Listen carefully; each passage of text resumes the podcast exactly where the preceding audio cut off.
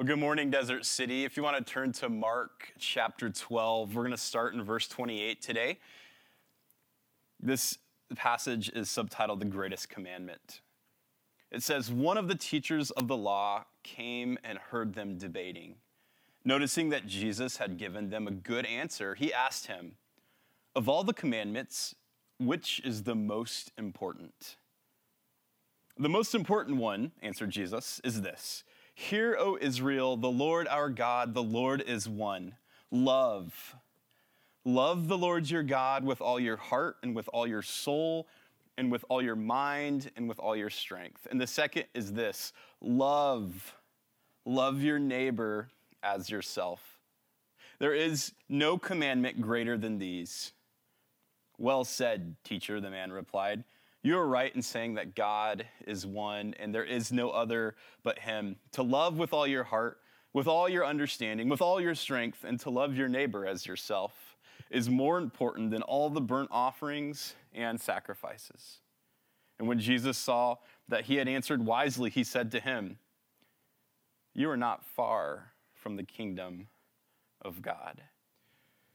If you had a chance to ask Jesus anything, any question in the world, I wonder what it would be. It might be a silly question like, um, why, God, did you create mosquitoes?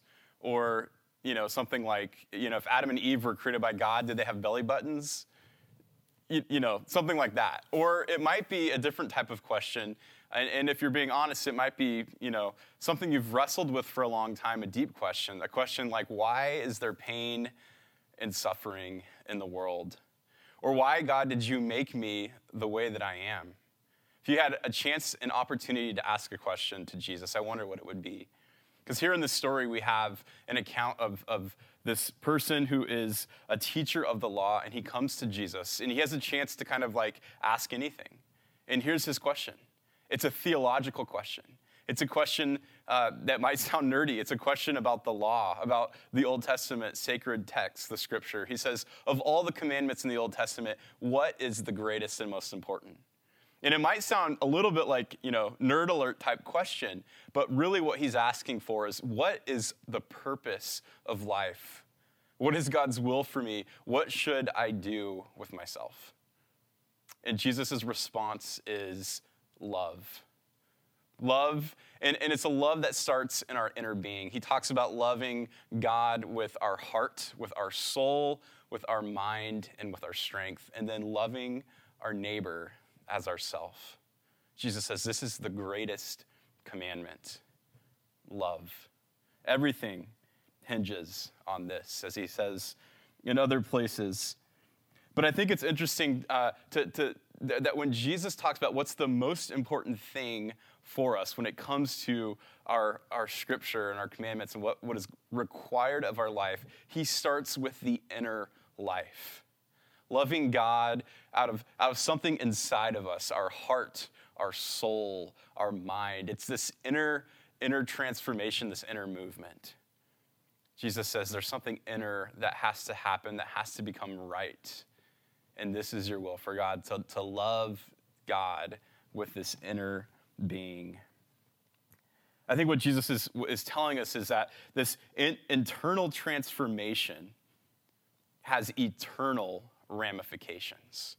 Something about the inner life, the soul, what's going on inside of us. Internal transformation has eternal ramifications. And Jesus starts with the heart. Now, there's a lot to be said of the heart. Uh, there's, there's kind of this understanding of what it is literally the heart and what it is figuratively, how we use it in speech today. Science has a lot to say about the heart. It reminds us that the heart, it's this human organ, it's the most important organ in the human body. It's continuously pumping blood uh, around our body through blood vessels. In fact, uh, not only is it pumping blood, but it's pumping life sustaining blood via a 60,000 mile long network of blood vessels. That's insane to think you have that much uh, uh, blood, blood vessels, veins inside of you that your heart is pumping blood through. That's a lot of work.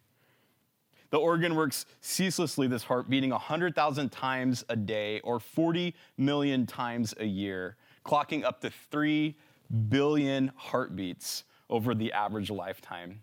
It keeps the body refreshingly supplied with oxygen, oxygen, nutrients, while clearing away harmful waste.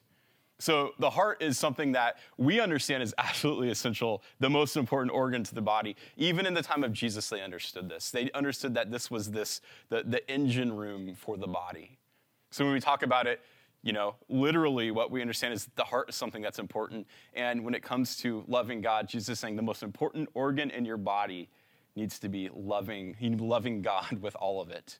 But then you also think about like this figurative language that we have. Like, I can love something with all my heart, I can follow my heart. In fact, in our culture today, you might say that following your heart has become kind of like the, the most noble thing that you can do. Like, the, the heart is like our compass for life. Like, whatever your heart feels or whatever your heart's telling you, that's what you should act upon. Like, like it's pretty much summed up in uh, these, these uh, poetic words from the 19, the late 1980s Swedish pop duo Roxette. Listen to what they say about the heart. They say, "Listen to your heart, for it's calling for you." Listen to your heart. There's nothing else you can do. There's nothing else you can do. I don't know where you're going and I don't know why, but listen to your heart before I tell him goodbye. So we have this figurative language about the heart, and, and it's like the heart is kind of like the compass for our body. So we will foolishly follow whatever our heart says because in our kind of pursuit for individual happiness and freedom, it's all about what your heart wants. Uh, think of Selena Gomez's great hit back in 2014. Here's the words that she says about the heart Save your advice, because I don't want to hear. You might be right, but I don't care. There's a million reasons why I should give you up, but the heart wants what it wants, baby. The heart wants what it wants.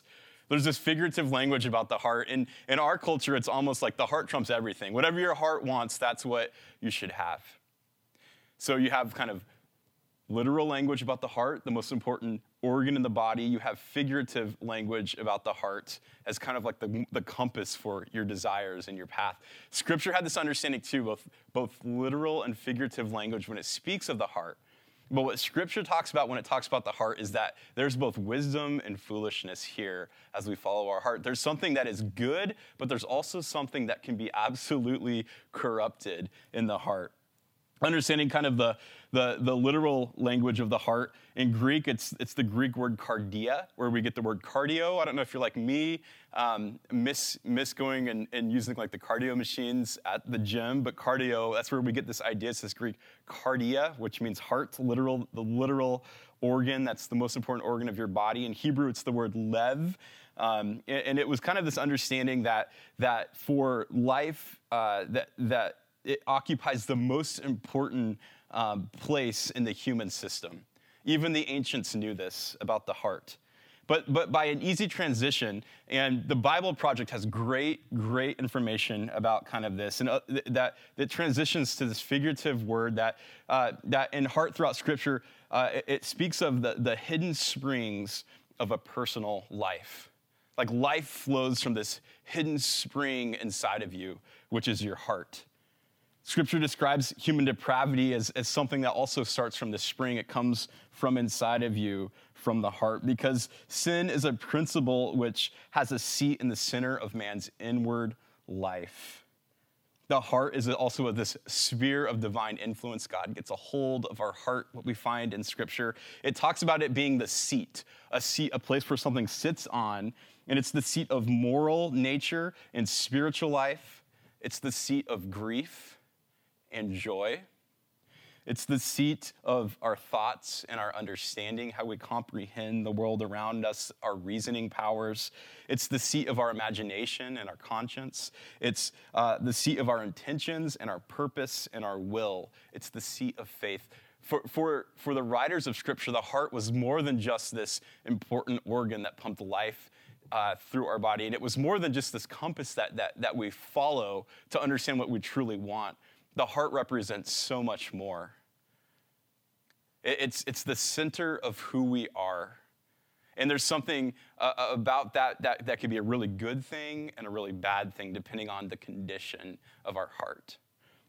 And Jesus talks about what is the most important thing is to love God with all of your heart.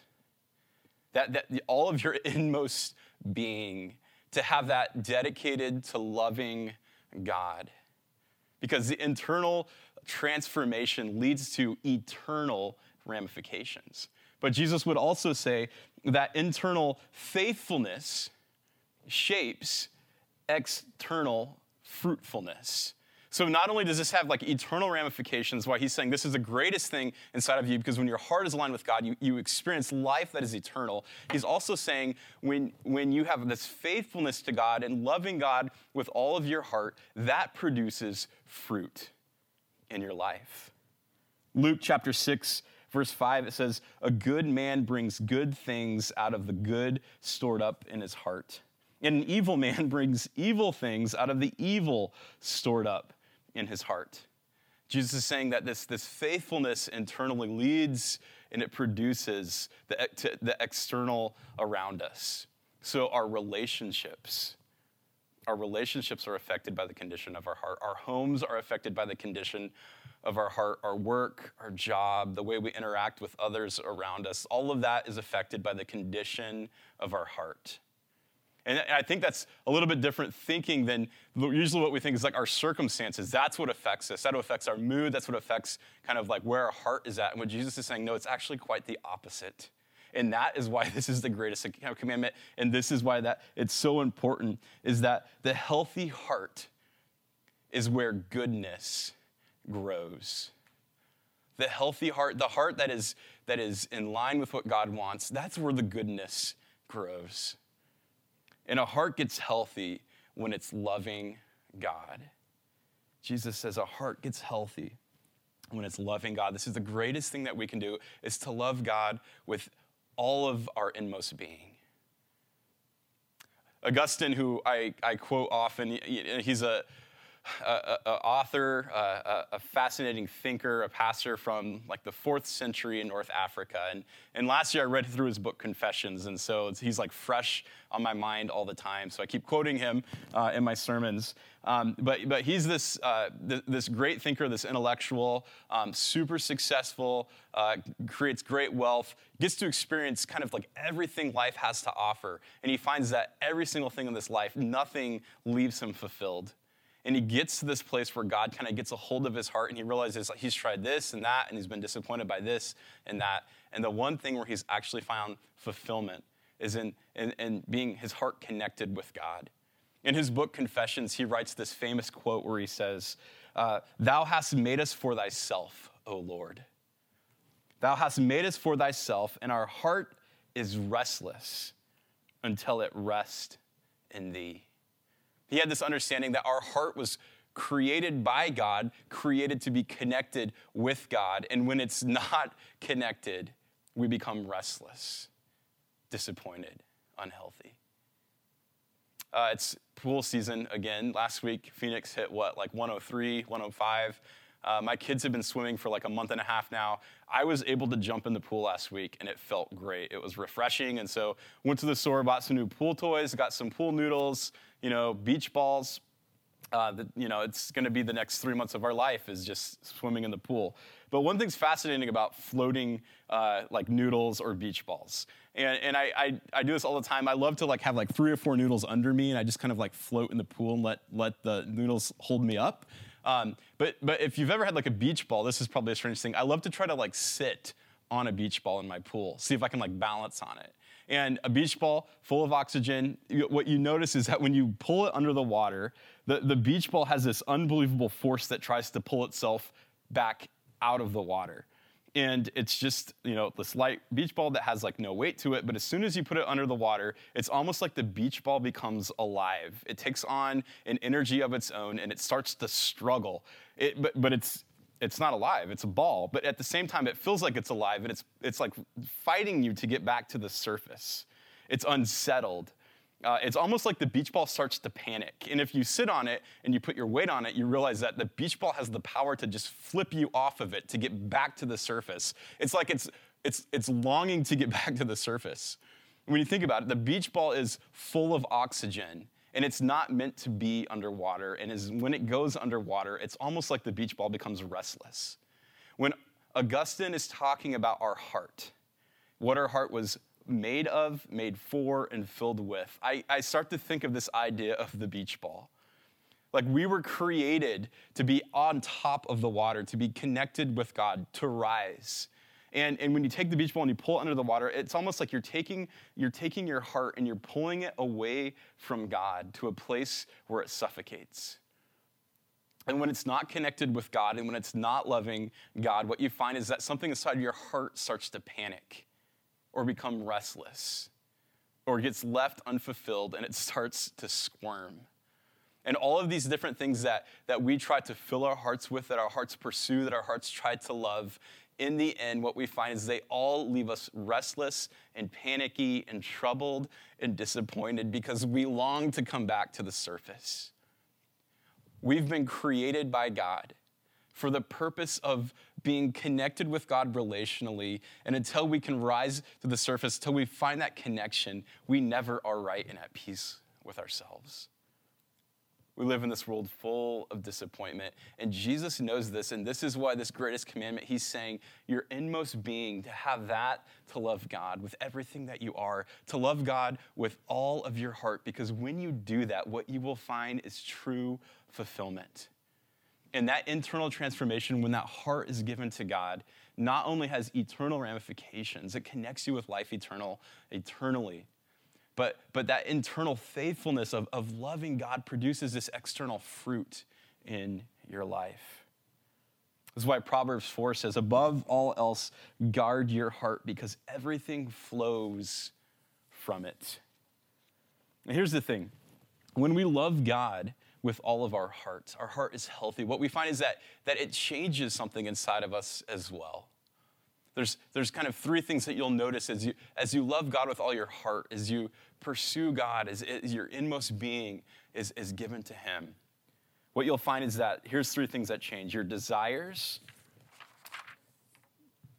your desires change, your affections, and your feelings. Your desires, your affections, and your feelings. Your desires are conformed to what God wants. The psalmist reminds us to delight yourself in the Lord, and He will give you the desires of your heart. When we, when we spend time loving God, delighting in Him, He connects our desires with His desires, which are the true desires of your heart.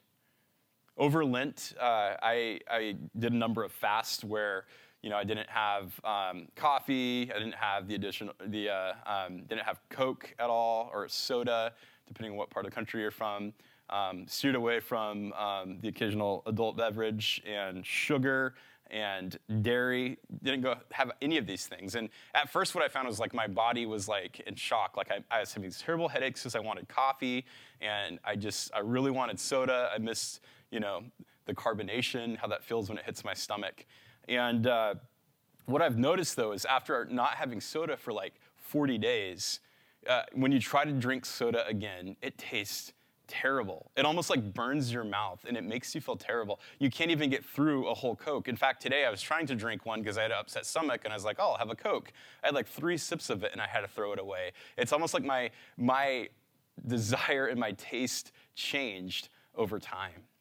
And in a strange way, I think the same thing happens spiritually when we love God. The things that are really healthy, that our heart really longs for, our, our desires start to be conformed into what God wants.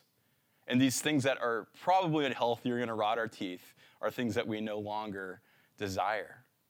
And then this idea that your, your affections, you start to love the things that God loves.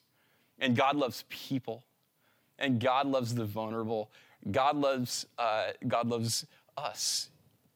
God loves others. God loves sinners. God loves all of humanity. He has this desire. He loves us so much that he would give his life for us. And what we find is that our affections are certain, they, as, as we love God with all of our heart, our affections start to conform to His affections for others. We start to see people differently. We hear people that we've never heard before. We have affections for the things that God has affection for. And then finally, our feelings change. Uh, we, we are emotional people, we're emotional creatures, and we, we feel things. But as we love God with all of our heart, what we find is we start to feel the things and we start to hurt for the things that God hurts for. Heard one person, a wise person, say that our hearts will break for the things that break the heart of God. And although we don't like feeling pain, that's a good thing when we, when we hurt and we ache for the things that make God hurt and ache, because that leads us to a place of compassion. Compassion uh, throughout the New Testament and in the life of Jesus, they talked about it. Compassion was almost like your bowels hurt. There's something like your stomach is aching. And that ache always leads to action. And when we love God with all of our heart, the reason we produce, produce a fruitful life is that we start to ache for the things that He aches for in this world. And that always leads us to action, to love God with all of our heart. I want to close with this story, and it's a story that um, I've told before, and many of you have heard it before, but it's a good story. And so I want to close with it. We, uh, our men's group, one of our men's groups going through a Mark Batterson book. Mark Batterson's his pastor back in Washington, D.C.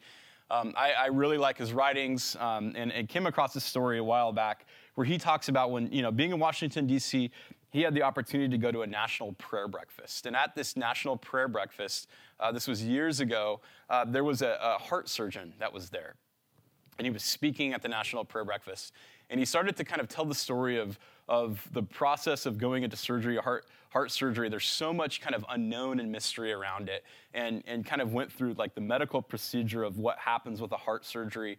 And, and he said when he was kind of telling the story of the heart surgery, he got to this place where he talks about like once the heart gets put into the new, into the new body, um, the heart gets placed into the new body, there's this moment where everyone's kind of waiting to see if the heart will start to beat. And he says, like, when he starts to tell the story and he gets to this point in the story of describing the heart transplant, he stops speaking in medical terms and he starts to speak in spiritual terms. And he starts to talk about the mystery of life when a new heart takes to a new body and that new heart starts pumping in that new body. Batterson says that it was just absolutely fascinating story, and it kind of led him to do some more research on the idea of, uh, of what, kind of what happens with like this heart transplant. Um, and he, he, came across this book written by Charles Siebert um, that's called A Man uh, After His Own Heart. And it's about this, uh, this, this person that was observing heart transplants in New York at the New York Presbyterian Hospital. And not long after observing uh, transplants, this person went to a banquet um, to, to hear uh, transplant recipients talk about uh, their experience and how they were deeply moved and profoundly grateful to receive a heart, a new heart from someone else. They were profoundly grateful because they thought their life was over and they were given a second chance at life. And yet, also at the same time, they were profoundly grateful because they felt this deep connection to the families uh, of, of the, the, where the heart came from. This, this profound connection to those families. And then they, they described their experience of getting a new heart. And, and, many of them talked about not only did they get a new heart, but they had this strange experience of getting new desires that accompanied this new heart.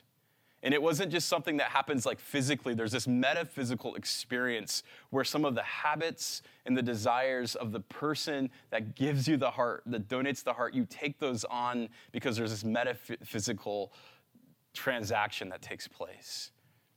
And these heart transplant recipients were talking about these new urges and these new desires and these new habits that they never had. And all of a sudden, with this new heart, it was almost like it, it soaked into their body.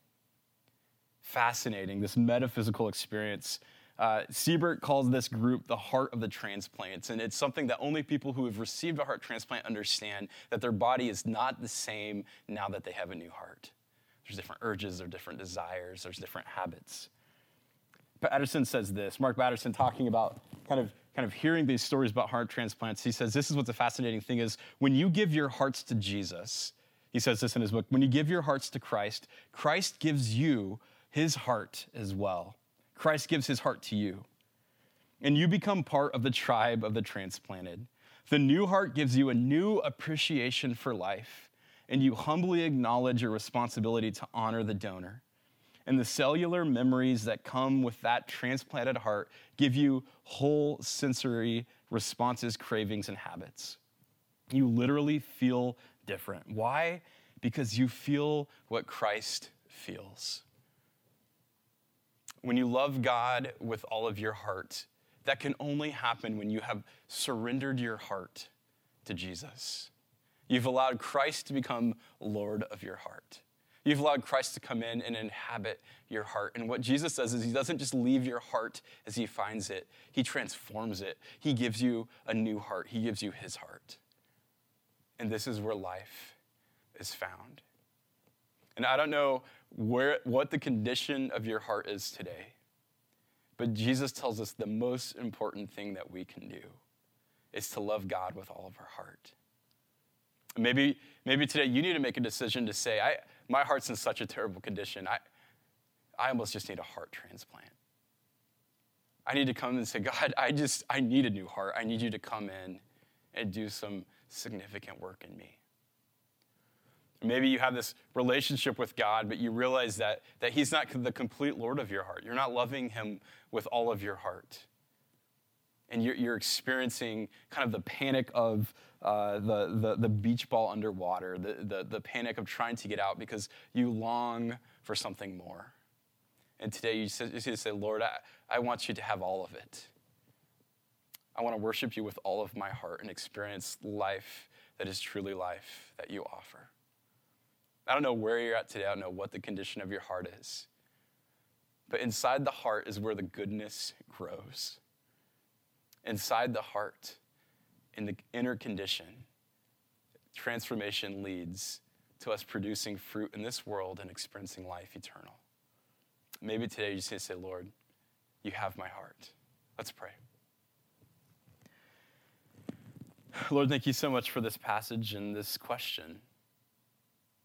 This is an expert in the law, and he's coming to you, and who knows his motives, but his question is a, a theology question. It's a question of, of what is your will for our life? Lord, and your answer feels so simple at the surface that, that you say to love the Lord your God with all of your heart, and yet it's a profound answer. Lord, and it's an answer that um, we need to wrestle with. If this is the greatest commandment, Lord, we need to ask, what does this mean for me here and now to love you with all of my heart? And Lord, I just pray that you would stir our hearts to you today, that you would reveal to us what we need to do. Lord, that you would transform us to have your heart for this world, for others. So we give you this time. We ask that you would transform us internally so the goodness can grow. Amen.